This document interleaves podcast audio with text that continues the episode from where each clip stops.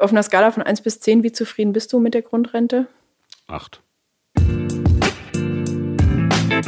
Hallo, ich bin Verena Bentele und ihr hört In guter Gesellschaft. Heute mit Hubertus Heil. Als Präsidentin des VDK, dem größten Sozialverband Deutschlands, beschäftige ich mich mit der Frage, was Politik und Menschen tun können, um aus unserer Gesellschaft eine gute und gerechte Gesellschaft für alle zu machen. Und das tue ich mit euch gemeinsam in diesem Podcast. Es wird kritisch und konkret, manchmal sogar unbequem. Aber für etwas Gutes lohnt es sich zu kämpfen, oder? Heute hört ihr in guter Gesellschaft mit dem Minister für Arbeit und Soziales, Hubertus Heil. Viel Spaß! In unserer heutigen Folge wollen wir über Rente sprechen. Wir wollen sprechen über die Grundrente, über die Erwerbsminderungsrentnerinnen und Rentner, über die Finanzierung der Rente und natürlich die Verpflichtung der Selbstständigen in die Rentenversicherung einzuzahlen. Und all das möchte ich mit meinem heutigen Gast besprechen, Hubertus Heil, dem Minister für Arbeit und Soziales. Ich begrüße ganz herzlich den Minister seit 2018 für Arbeit und Soziales. Er ist Mitglied in der SPD, langjähriges Mitglied im Deutschen Bundestag, nämlich seit 1998 und er ist einer der Minister, die sicherlich in dieser Legislatur richtig viel Stress und Arbeit hatten. Da wir uns schon lange kennen, duzen wir uns und ich sage deswegen ganz herzlich willkommen, lieber Hubertus Heil. Schön, dass du heute da bist. Hallo Verena, grüß dich. Ja, dann wollen wir doch gleich mal einsteigen und ich fange mit einem der Themen an, die uns natürlich auch als Sozialverband VDK sehr umgetrieben haben, nämlich die Grundrente. Als Verband haben wir ja lange natürlich auch dafür gekämpft, dass die Grundrente kommt, die ja schon viele Namen hatte. Und das wäre meine erste Frage. Wer hat sich dann am Ende eigentlich durchgesetzt mit dem Namen Grundrente? War das eine Agentur oder hast du dir das überlegt? Nee, das habe ich mir überlegt. Allerdings stand es auch so im Koalitionsvertrag. Ähm, aber wichtiger als Name ist ja die Frage, worum es geht. Und es geht im Kern um jetzt 1,3 Millionen Menschen, vor allen Dingen Frauen, die einen Lebtag gearbeitet haben, die Angehörige gepflegt haben, ähm, die Kinder erzogen haben also die trotz eines Lebens voller Arbeit bisher nicht viel mehr haben als die Grundsicherung.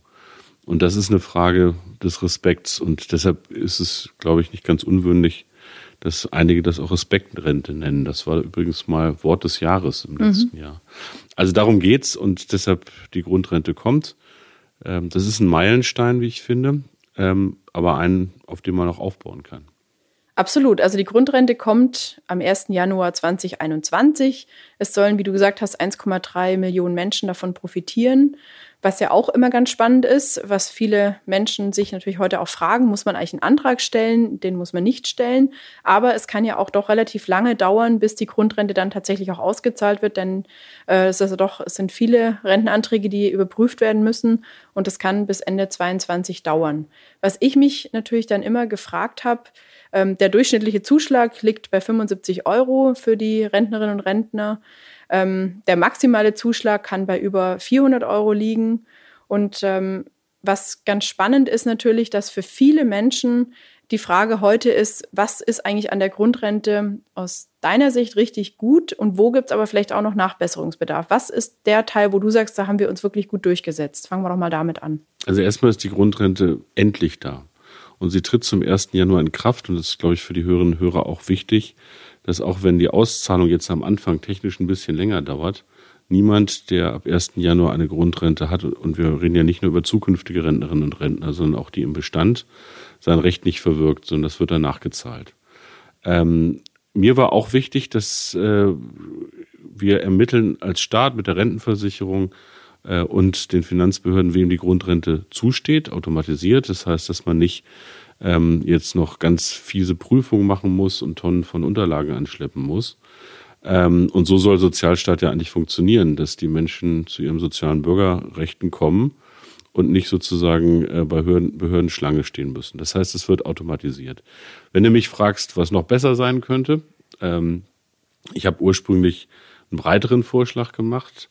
Ähm, das ist auf dem Verhandlungswege dann ein bisschen anders geworden. So ist das in der Koalition. Wenn man sozialen Fortschritt will, muss man auch zu Kompromissen in der Lage sein. Aber ich sag mal so, die Grundrente ist jetzt so ein bisschen wie die Pflegeversicherung. Die ist nicht perfekt, aber es ist wichtig, dass sie mal eingeführt wurde und man kann sie künftig auch verbessern. Okay, aber du bist erstmal schon erleichtert, dass sie überhaupt da ist. Hast du da zwischenzeitlich dran gezweifelt, dass sie kommt? ich habe nie daran gezweifelt, dass wir das am Ende durchsetzen werden. Die Frage war immer nur, wann. Und ähm, nach über zehnjähriger Debatte, Verena, du hast das ja erlebt, dass unter verschiedensten Namen auch Amtsvorgängerinnen das schon versucht haben. Durchaus auch Frau von der Leyen als Arbeits- und Sozialministerin, äh, die ist damals gescheitert. Andrea Nahles hat sehr, sehr viel durchgesetzt äh, als Arbeitsministerin, aber das konnte sie nicht durchsetzen und deshalb war es nicht für mich oder meiner Eitelkeit wegen, sondern ich glaube für die Menschen, denen das zusteht, wichtig, dass es jetzt erstmal kommt. Mhm. Gut, auf einer Skala von 1 bis 10, wie zufrieden bist du mit der Grundrente? Acht. Oh, das ist ja schon mal nicht so schlecht. Okay, wir sind als VDK auch natürlich erstmal happy, dass sie kommt. Absolut. Und haben auch sehr dafür gekämpft, weil, genau wie du sagst, für viele Menschen, die eben geringe Löhne hatten, die vielleicht äh, ja, Kinder erzogen haben, die nicht immer Vollzeit arbeiten konnten, die dann am Schluss dastehen und eben zu wenig Rente haben, dass es zum Leben reicht. Gerade in den Ballungsräumen, für die ist es wirklich ein ganz, ganz toller und wichtiger Schritt. Deswegen sind auch wir sehr zufrieden, haben aber, wie das natürlich auch für einen Sozialverband meines Erachtens richtig ist, schon ein paar kritische Punkte. Über die würde ich natürlich auch mal gerne sprechen. Wir hatten immer für eine einkommensunabhängige Grundrente gekämpft als Sozialverband VDK, weil wir es eigentlich genauso sehen wie bei der Mütterrente, dass eben unabhängig vom Einkommen des Partners oder unabhängig äh, eben des Vermögens, das da ist, die Grundrente ausgezahlt wird. Was würdest du mir dazu sagen, äh, wenn ich sage, das ist ein für mich großer Kritikpunkt, für dich auch oder für dich nicht? Ja, das ist schon etwas, ähm, was ich nachvollziehen kann. Äh, und mein ursprünglicher Vorschlag ist auch ohne einen Einkommensabgleich ähm, äh, ausgekommen. Das ist der Kompromiss, den wir mit der Union machen mussten, mhm. damit die Grundrente überhaupt kommt. Allerdings muss man fairerweise auch sagen, dass es eben keine Bedürftigkeitsprüfung gibt ähm, war mir wichtig. Es gibt einen Einkommensabgleich, wie gesagt, äh, mit den Einkommen, die man sonst so hat, äh, auch von Partnerinnen und Partnern. Das ist ein Makel, wenn man so will. Aber es ist dem Grunde nach immer noch etwas, was die Lebensleistung von Menschen honoriert und deshalb nicht nach dem System der Bedürftigkeit organisiert. Also wie bei der Grundsicherung beispielsweise. Und das hilft schon, schon sehr vielen. Du hast mich vorhin gefragt, wie zufrieden ist auf, man ist auf der Skala von, von äh, 1 bis 10. Ich würde jetzt mal sagen, das war eine generelle politische Einschätzung. Für die Menschen, die was davon haben, ist es zehn Punkte. äh, für die, die durch den Einkommensabgleich nicht dabei sind, natürlich nicht. Also das ist dann auch eine Range. Aber nochmal, ähm, ich glaube, das ist eine vertretbare Lösung, auch wenn es nicht mein Ursprungsmodell ist. Mhm.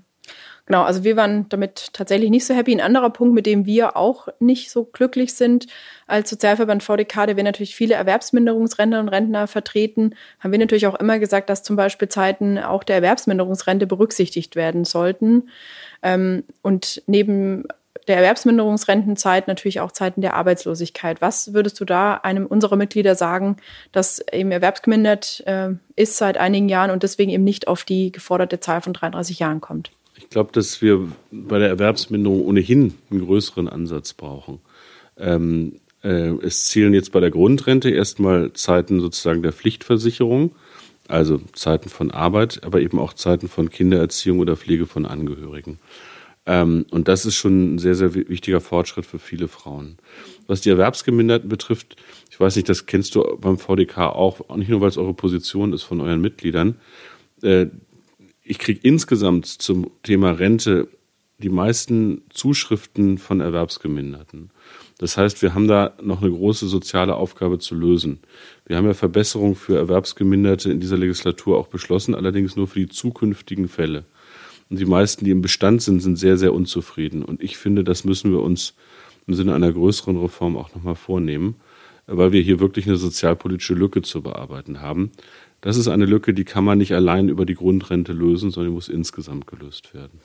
Ja, ist schon mal für unsere Mitglieder eine gute Aussage. Da kommen wir später auch nochmal drauf, weil natürlich erwerbsgeminderte Menschen äh, jetzt auch sehr unglücklich sind und wir als VDK auch, dass es für die neuen Erwerbsgeminderten äh, noch mal andere Regelungen gibt wie für die Bestandserwerbsminderungsrentnerinnen und Rentner.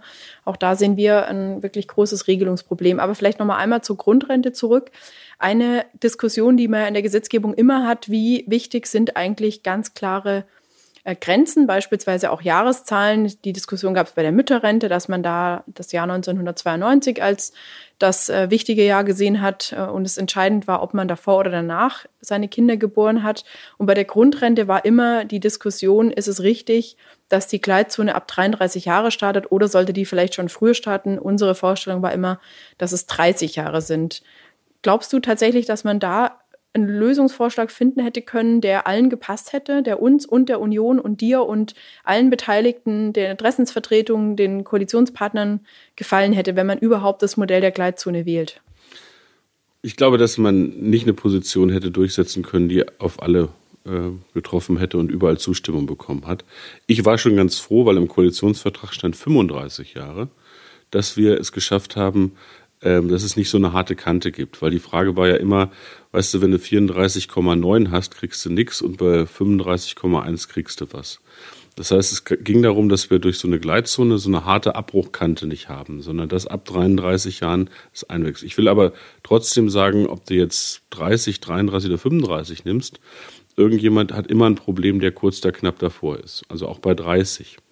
Ähm, aber ich fände es gut, dass wir wenigstens das hinbekommen haben, diese Gleitzone. Man muss aber im Kern fairerweise auch sagen, dass es irgendein Kriterium geben muss. Da kann man politisch drüber streiten, wo man es liegt.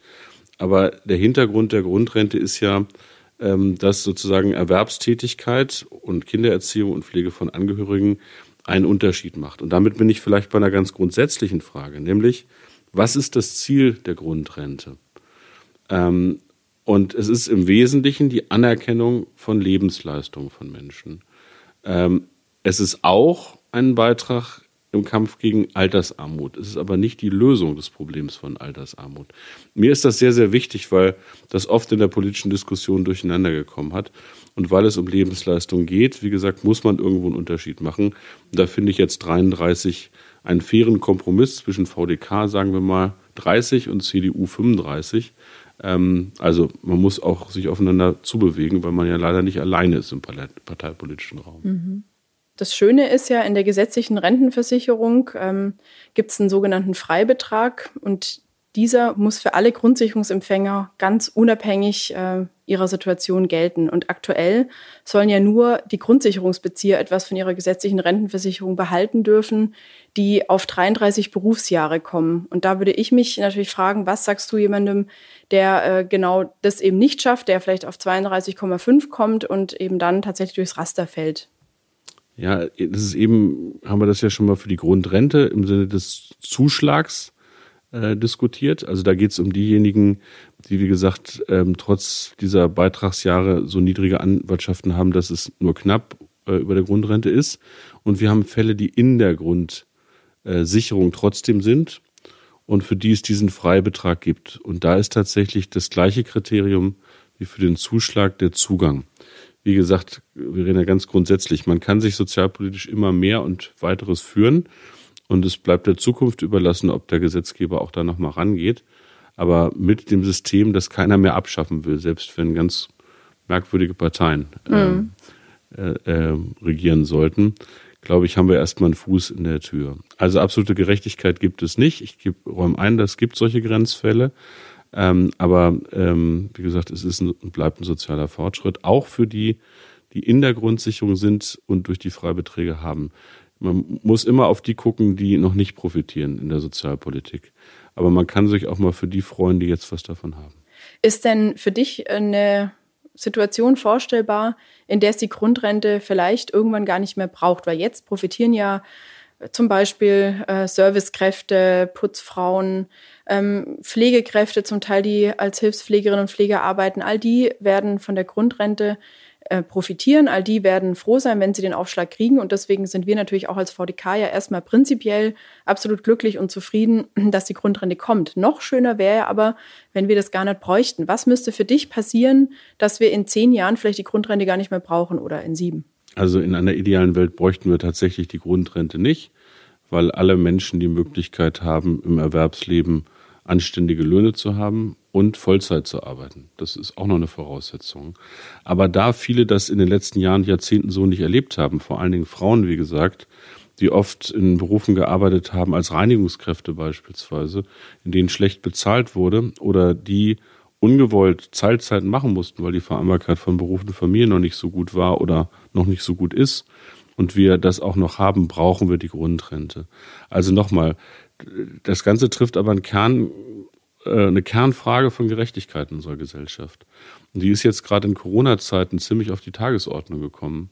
Nämlich ähm, gibt es für die, die den Laden am Laufen halten, also die werden jetzt immer als Heldinnen und Helden des Alltags bezeichnet oder als systemrelevante, also für Pflegehilfskräfte, für Supermarktkassiererinnen, für Reinigungskräfte, äh, tatsächlich bessere Löhne. Dafür müssen wir gleichzeitig streiten. Mit einer Erhöhung des Mindestlohns, mit mehr Tarifbindung vor allen Dingen. Das ist der wichtige, wir gehen müssen. Das hat dann eben auch Folgen für die Alterssicherung. Also höhere Tarifbindung, bessere Löhne, da gehen wir zu 100 Prozent mit. Wir sagen ja als VDK, der Mindestlohn sollte bei 13 Euro sein. Wo würdest du ihn ansetzen? Also erstmal ist die gute Nachricht auch da, ähm, dass Andrea Nahles damals den Mindestlohn durchsetzen konnte nach vielen Jahren Debatte. Und dass übrigens all diejenigen, die dann den Weltuntergang erklärt haben, Unrecht haben. Den Mindestlohn gibt es jetzt seit fünf Jahren. Die Behauptung war ja immer, er vernichtet Arbeitsplätze. Das Gegenteil ist der Fall. Der muss weiter steigen. Ähm, jetzt ist beschlossen, dass er in vier Schritten auf 10,45 Euro äh, steigt. Mir reicht das aber nicht. Und ich würde sagen, da müssen alles tun, dass er zumindest mal danach so schnell wie möglich auf 12 Euro steigt und dann auch weiter.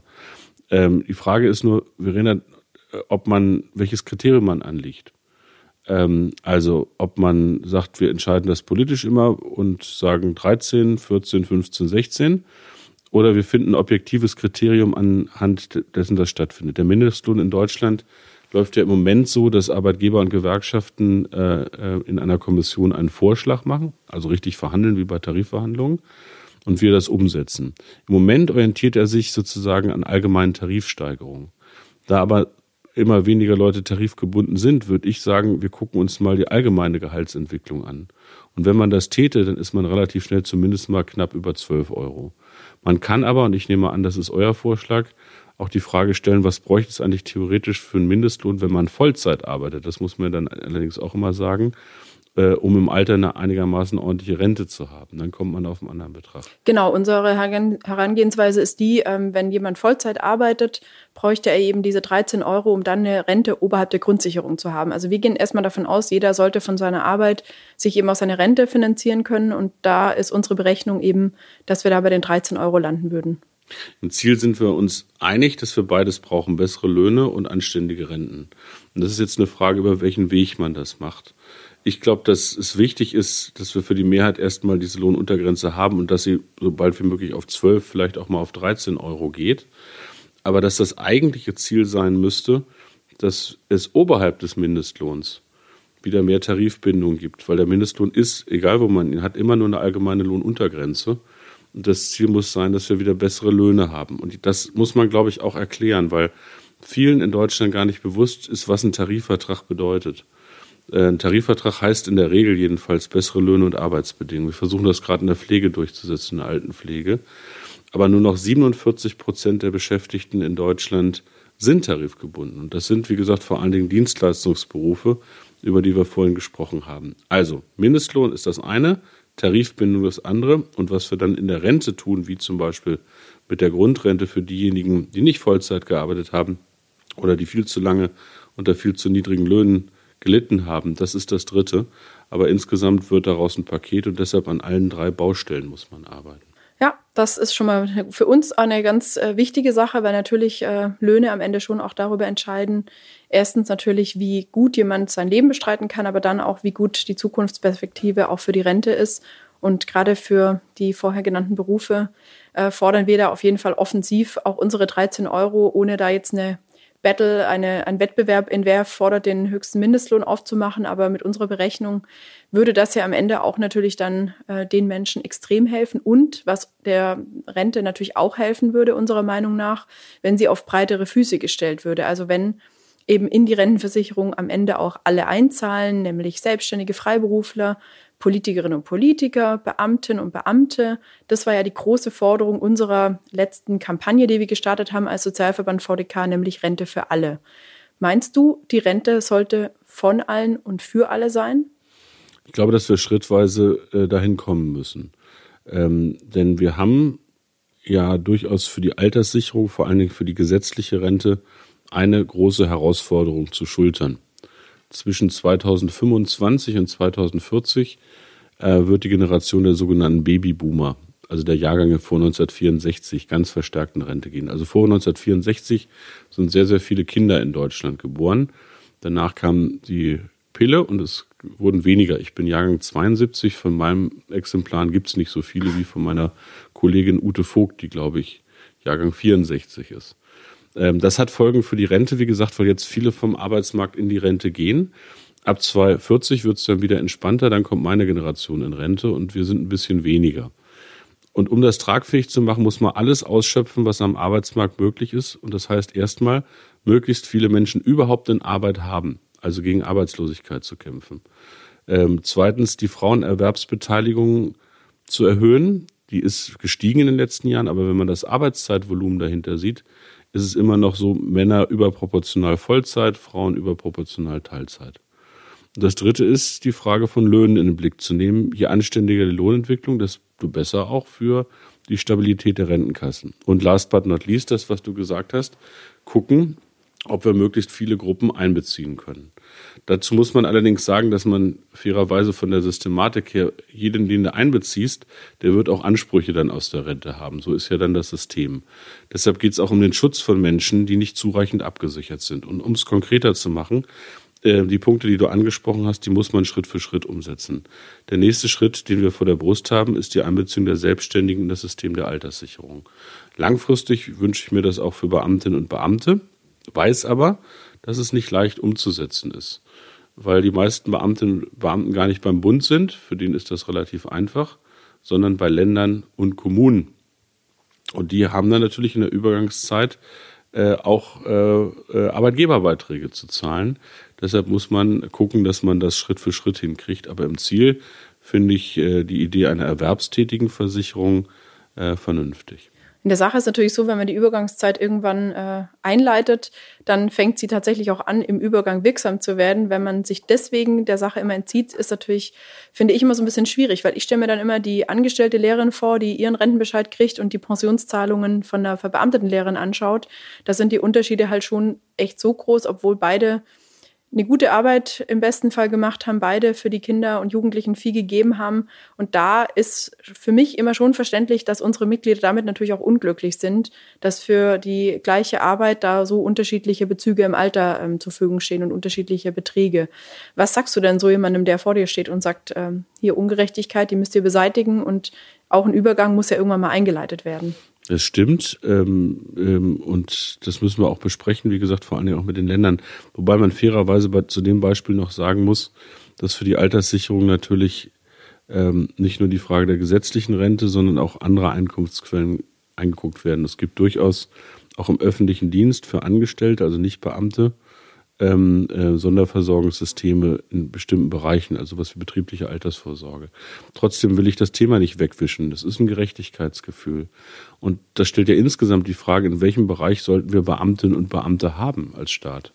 Das ist ja auch ein Punkt, also neben der systematischen Frage, die Frage, was verbeamten wir als Staat und was nicht. Und das muss man diskutieren. Ich glaube, dass es ein paar Bereiche gibt, wo der Staat wirklich hoheitliche Aufgaben hat wo es richtig ist, Beamtenverhältnisse zu haben. Also, das betrifft zum Beispiel die Polizei, wo ein staatliches Gewaltmonopol ausgeübt wird. Und da ist das Berufsbeamtentum ähm, so versehen, dass Beamte und Beamte für bestimmte Bereiche weniger Rechte haben als andere Arbeitnehmerinnen und Arbeitnehmer. Die haben zum Beispiel nicht das Recht zu streiken auf der anderen Seite der Staat eine besondere Fürsorgepflicht sozusagen für diese Leute hat.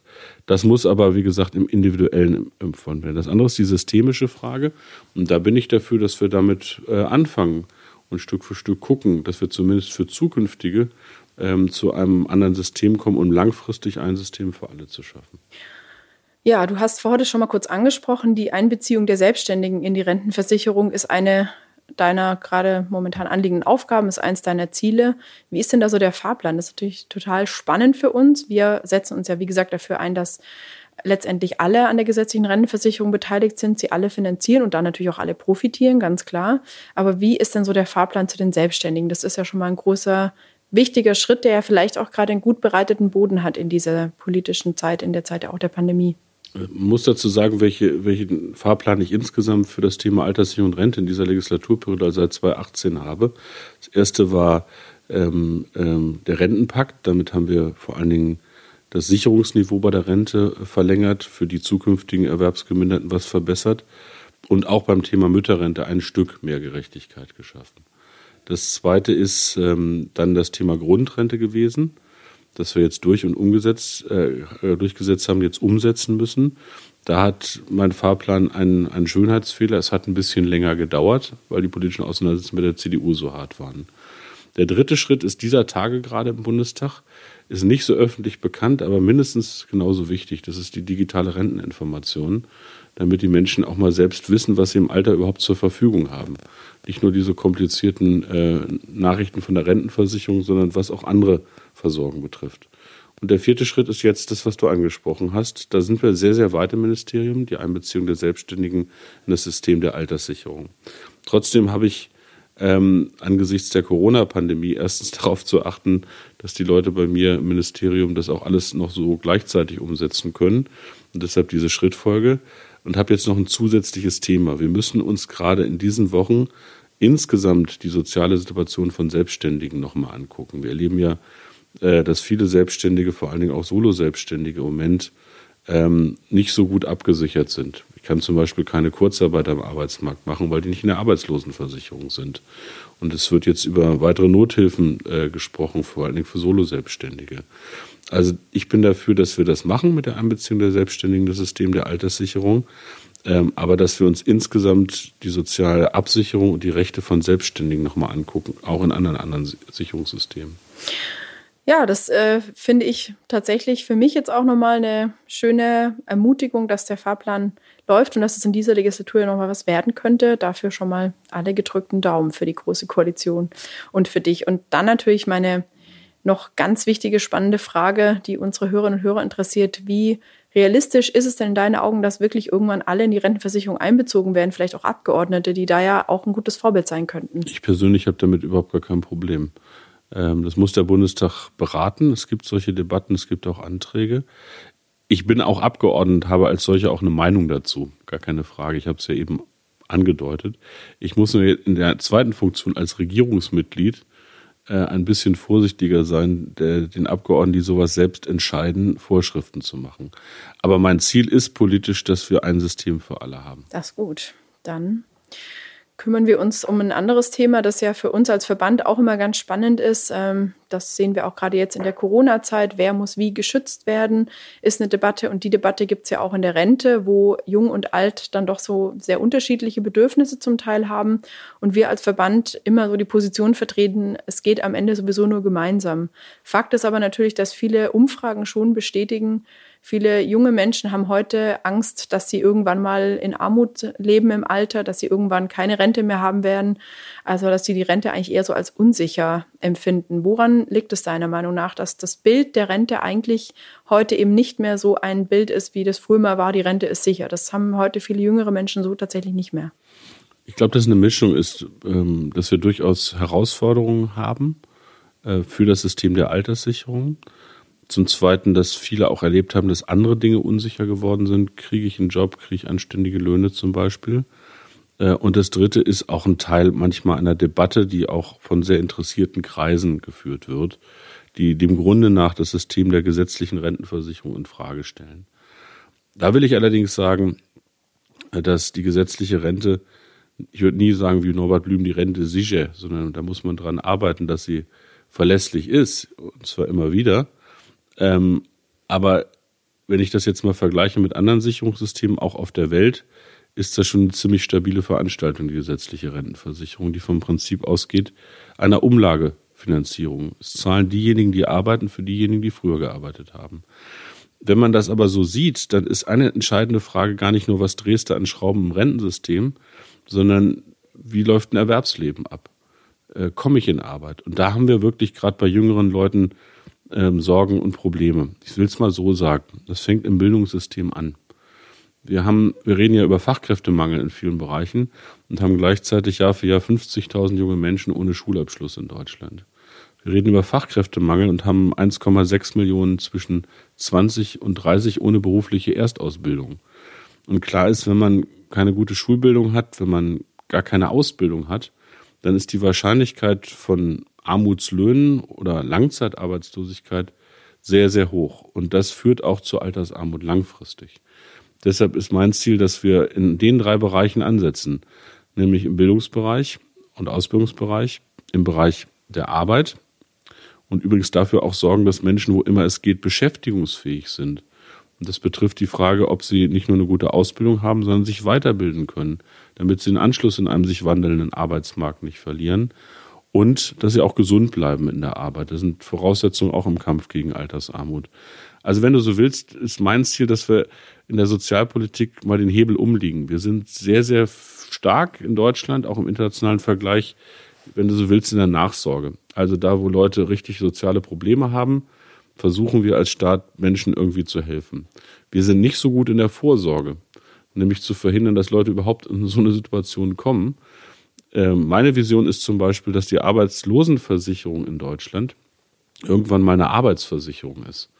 Das heißt, dass wir Arbeitslosigkeit verhindern durch das Recht auf Weiterbildung oder einen neuen Job zu lernen, auch im Erwerbsleben, bevor sie entsteht. Das ist aus meiner Sicht ein vernünftiger Weg, der am Ende auch mithilft, äh, die Alterssicherung zu stabilisieren und Menschen Ängste zu nehmen. Man kann es auch auf ein Motto bringen. Es geht um Chancen und Schutz in Zeit von rasantem Wandel der Arbeitswelt. Und Chancen und Schutz heißt ja auch immer, dass man ein Stück weit natürlich auch abwägen muss. Also einerseits genau ist gute Arbeit eine Voraussetzung und ähm, aber auch natürlich die Frage, wer finanziert dieses System, auch mit welchen Beiträgen. Und da würde mich mal interessieren, wenn du mit jüngeren Leuten sprichst, was ist für die denn eher so das Anliegen, dass sie möglichst geringe Beiträge bezahlen? Ähm, was ja im Moment auch viele Selbstständige sagen, wenn wir jetzt die Verpflichtung bekommen, haben wir da nochmal eine höhere Belastung, dann fordern wir dafür auch was. Ähm, und das ist ja auch bei, den, bei dem Thema ähm, Beiträge in die Rentenversicherung immer so eine Debatte.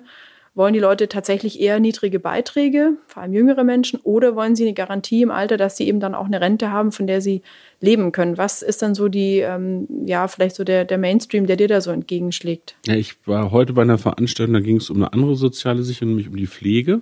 Und da ist eine Umfrage veröffentlicht worden, dass 80 Prozent der Deutschen der Meinung sind, wir müssen mehr für Pflege ausgeben, weil sie wollen, dass die Leute da anständig bezahlt werden. Das heißt, es gibt eine hohe Akzeptanz für Sozialstaatlichkeit, so würde ich das mal sagen, in der Bevölkerung und die ist manchmal ein bisschen anders als sozusagen der politische Diskurs. Man muss ein bisschen darauf achten, dass man die Alterssicherung fair finanziert. Das heißt, ich bin auch nicht jemand, der sagt, bei den Beiträgen im Himmel ist Jahrmarkt und irgendwann, ich übertreibe jetzt mal, ist es uns wurscht, egal ob die Leute nicht nur wie im Moment knapp unter 18 oder irgendwann mal 20 Prozent Beiträge zahlen, sondern die Beiträge unter die Decke gehen. Aber in der Abwägung sind Beiträge eben auch Sicherheit im Alter, das hast du beschrieben. Und es ist ja inzwischen auch so, dass wir größere Teile ähm, des Rentensystems nicht nur über Beiträge finanzieren, sondern auch über Steuern. Ich weiß das, weil ich bin der Bundesminister für Arbeit und Soziales. Ich habe auf den ersten Blick den größten Bundeshaushalt in der Bundesregierung. Aber von den, ich glaube im Moment krisenbedingt roundabout 160 170 Milliarden Euro, gehen ungefähr 100 Milliarden direkt in die Alterssicherung, in die Rentenversicherung, um Leistungen zu garantieren, um auch versicherungsfremde Leistungen abzugelten und um die Beiträge einigermaßen stabil zu halten. Aber nochmal, in der Abwägung erlebe ich viele Leute, die sagen, also wenn es darum geht, verlässliche Risiken abzusichern, ist mir das persönlich und es sollte es der Gesellschaft auch was wert sein. Absolut. Und was wert sein sollte der Gesellschaft meiner Meinung nach natürlich auch die Absicherung derer, die aus unterschiedlichen Gründen nicht mehr arbeiten können, die deswegen eben Erwerbsminderungsrente benötigen. Klar, eins der wichtigsten Ziele sollte, finde ich, schon sein, durch gute Rehabilitationsleistungen Menschen lange in Arbeit zu halten, ihnen die Möglichkeit für Weiterbildung und Umschulung zu geben. Aber es gibt eben auch immer die Situation für Menschen, in denen sie eben nicht mehr arbeiten können und dann natürlich ähm, ja jetzt sich auch so ein Stück weit als manchmal Bürger zweiter Klasse fühlen, wenn sie eben nicht von den Verbesserungen aus dem Rentenpakt 1 profitieren, den ihr auf den Weg gebracht habt. Der, Im Rentenpakt ist ja so, dass äh, für die Erwerbsgeminderten, die jetzt neu erwerbsgemindert sind, es tatsächlich Verbesserungen gibt. Für die Bestandserwerbsgeminderten eben nicht. Was würdest du unserem Mitglied sagen, das hier vor dir steht und sagt, okay, ich bin seit 2016 erwerbsgemindert und profitiere eben nicht von den höheren Zurechnungszeiten zum Beispiel? Ich habe es ja vorhin gesagt, ähm, da müssen wir noch mal ran, weil man fairerweise sagen muss, dass es einen Hintergrund gibt. Man hat früher in der Rentenversicherung, das habe ich auch erst lernen müssen, Verbesserungen immer eher für die zukünftigen Fälle gemacht. So ist diese Diskussion übrigens bei Mütterrente mal entstanden. Der Hintergrund, warum damals der Blüm die Mütterrente für zukünftige Fälle eingeführt hat, war politisch zu sagen, wir wollen da irgendwie Kindererziehung besser honorieren, damit mehr Kinder geboren werden. Hat nicht signifikant zu einer höheren Geburtenquote geführt, aber hat eine andere Gerechtigkeitsfrage ausgelöst, nämlich was ist mit denen, die vor 92 waren. Und so eine Debatte gibt es jetzt bei den Erwerbsgeminderten auch. Diesmal war der Hintergrund zu sagen, wir müssen für die zukünftigen Fälle was schaffen, weil die besonders auch von einer anderen Rente in Entscheidungen getroffen werden, nämlich der stückweisen Erhöhung des Renteneintrittsalters. Und das hat aber trotzdem sehr viel Frust ausgelöst bei den Bestandsrentnern und auch den Blick, glaube ich, ein bisschen offener dafür gemacht, dass im Bestand Erwerbsgeminderte nicht vernünftig versorgt sind. In vielen Bereichen, was den Zugang betrifft und auch was die Leistung anbelangt. Du hast es zu Recht gesagt, das erste Ziel muss immer sein, Erwerbsminderung zu vermeiden. Ähm, auch da müssen wir ein Stück besser werden. Wir haben ja mit der Rentenversicherung Gott sei Dank auch äh, eine ganze Menge da Dinge am Start, nicht nur Kliniken und Reha. Ich habe mir einige davon gerade angeguckt, sondern wir müssen vor allen Dingen über den Arbeitsschutz darauf achten, dass wir ein großes Thema jetzt in den Blick nehmen. Die Erkrankungen durch Arbeit, die körperlichen Erkrankungen, haben über die Jahrzehnte durch die Veränderung der Arbeitswelt eher abgenommen. Aber die Anzahl der Menschen, die äh, psychisch erkranken, zum Beispiel in der Arbeitswelt, nimmt massiv zu und führt dazu, dass Menschen ähm, nicht mehr erwerbsfähig sind. So, die müssen wir also besser versorgen. Ich konnte in dieser Legislaturperiode für den Bestand es nicht durchsetzen, weil der Koalitionsvertrag das nicht hergeht und weil es auch ein ziemlicher finanzieller Kraftakt ist. Aber ich glaube, dass wir ähm, kurz nach der nächsten Bundestagswahl das als eine große neue Reform, nämlich die Verbesserung äh, für Erwerbsgeminderte im Bestand uns vornehmen sollten. Und zwar vorrangig vor allen anderen Dingen, weil wir da eine ungelöste ähm, soziale Frage haben. Und was ist die erste Verbesserung, die du als alter neuer Arbeits- und Sozialminister durchsetzen würdest? Also es wäre tatsächlich besserer Zugang und bessere Leistung für Erwerbsgeminderte. Gut, die Überleitung ist ja jetzt eigentlich fast schon gemacht. Ähm, die Zukunft oder nächste Legislatur ist von dir gerade angesprochen und ähm, damit kommen wir zum nächsten Teil der nächsten Kategorie unseres Podcasts und das betrifft immer ähm, fünf Themenbereiche, wo wir einen Satz Anfang bilden und du den Satz bitte in deinen Worten beendest, auch gerne mit einer kleinen Erklärung oder einfach nur die Satzvervollständigung. Ich versuche es. Damit, mal. ja, gerne. damit fangen wir mal an. Der nächste Bundeskanzler heißt. Hoffentlich Olaf Scholz. Joe Biden ist für mich. Ein Lichtblick. Das hast du jetzt von mir geklaut, aber ich finde es äh, sehr positiv. Nee, ich habe äh, vielleicht das noch nicht gesagt. Ich mache am Schluss in meinem Podcast immer die Kategorie Lichtblick. Meine Hörerinnen und Hörer wissen das. Da gibt es immer von mir einen persönlichen Lichtblick, aber ich finde es total schön, dass du das jetzt auch als Lichtblick bezeichnest. ähm, das ist eine gute Sache. Das Erste, was ich mache, wenn ich in Ruhestand bin, ist. Hm. Ist ja noch eine Weile hin. Das ist hoffentlich noch lange hin. Ich habe Spaß an der Arbeit mich weiter zu engagieren. Und für was? Keine der aufgeschriebenen Fragen, das ist dann plus eins? Also ich glaube, ich werde äh, immer Sozialdemokrat sein und äh, ob ich das jetzt äh, eine Zeit lang beruflich als Abgeordneter oder als Minister mache oder dann ehrenamtlich, das weiß ich nicht. Vielleicht werde ich mich aber auch noch ein paar äh, Leidenschaften widmen, die ich habe. Ich würde gern mehr malen. Ah, sehr schön. Hängt denn in deinem Büro ein Aquarell, das du selbst gemalt hast? Nee, das äh, wollte ich niemandem zumuten. Das ist ganz für mich alleine. Okay. Ähm, also im Moment ist es ganz einfach so, um es persönlich zu sagen, der Job macht mir richtig viel Spaß. Es ist eine Riesenehre und ich habe ein tolles Team. Aber ich habe auch zwei kleine Kinder, die machen mir auch Spaß. Hm. Ich weiß nicht, wann ich in Rente gehe, aber dann werden die Kinder sicherlich schon groß sein. Damit kommen wir zur nächsten Frage. Wenn ich mit einer Person meiner Wahl, mit jedem Menschen auf der Welt ein Abendessen eine Abendessenseinladung aussprechen könnte, wen würdest du einladen? Äh, Verena, wir haben lange nicht mehr Abend gegessen. Ich würde dich einladen. Ach, das aber äh, nicht. aber dafür müssen jetzt die Restaurants erstmal wieder aufgehen. Das stimmt, auf jeden Fall. Aber ich würde die Einladung auch annehmen, das ist so gut. Und die letzte Frage, Weihnachten wird für mich. Ein Familienfest. Ein bisschen anders wahrscheinlich unter Corona-Bedingungen als sonst. Aber ich bin da ganz, ganz rührselig und altmodisch. Ich mag Weihnachten total gerne. Und ich freue mich, wenn dann alle um uns rum sind und wir um Baum sind und wir hoffentlich in der Kirche waren und gesungen haben und ich kochen darf, weil das ist eine zweite Leidenschaft. Leider, wie einige auch wissen, das Essen. Ich muss abspecken nach Weihnachten, aber ich koche gern und darauf freue ich mich eigentlich, weil das entspannt. Ja, das ist doch schöne, eine schöne Aussicht auf jeden Fall. Und ähm, dann komme ich natürlich auch zu meiner äh, gleich daran anschließenden Frage, was bist du dann so für ein Weihnachtsgeschenketyp? Hast du schon alles und weißt schon im September, was du wem schenkst oder eher so der Last-Minute-Geschenke? Also ich hoffe, dass meine Kinder nicht zuhören, weil die immer noch davon ausgehen, dass die Geschenke vom Weihnachtsmann kommen. Mhm. Also meine Kinder sind jetzt sechs und acht und ähm, hören hoffentlich diesen Podcast nicht. Aber wenn ich ehrlich bin, ich bin der Last-Minute-Typ. Also kurz vor 24. komme ich dann auch überraschend zu der Erkenntnis, dass schon wieder Weihnachten ist. Ähm, dann muss ich mich sputen. Ja, das kann ich gut verstehen. Also ich äh, glaube tatsächlich, dass unsere Zuhörerschaft noch nicht ganz äh, diese Jugendlichkeit erreicht hat von sechs bis acht. Also ein bisschen älter sind die Zuhörer, deswegen ist die Gefahr jetzt gering. Und wir können alle anderen im Glauben an den Weihnachtsmann erstmal friedlich äh, glücklich werden lassen. Was wird dir diese Weihnachten vielleicht am meisten fehlen? Sind es die Weihnachtsmärkte? Sind es vielleicht große Treffen? Was ist der Teil, wo du sagst, das ist jetzt in der Pandemie tatsächlich leider schwierig und schade? Für bestimmte Verwandtenbesuche. Ich habe es jetzt im Oktober erlebt, mein, mein Schwiegervater ähm, äh, ist in Mönchengladbach in der Pflegeeinrichtung, ähm, hatte 85. und wir konnten ihn jetzt pandemiebedingt nicht äh, besuchen. Das ist schon bitter. Und ich glaube auch, dass zu Weihnachten ich sag mal, Treffen, größere Treffen mit vielen Freunden zwischen Weihnachten und Neujahr, die man auch immer so als Jahresendtreffen macht, wahrscheinlich ein bisschen weniger sein werden. Aber man muss was draus machen und es kommen auch mal wieder andere Zeiten.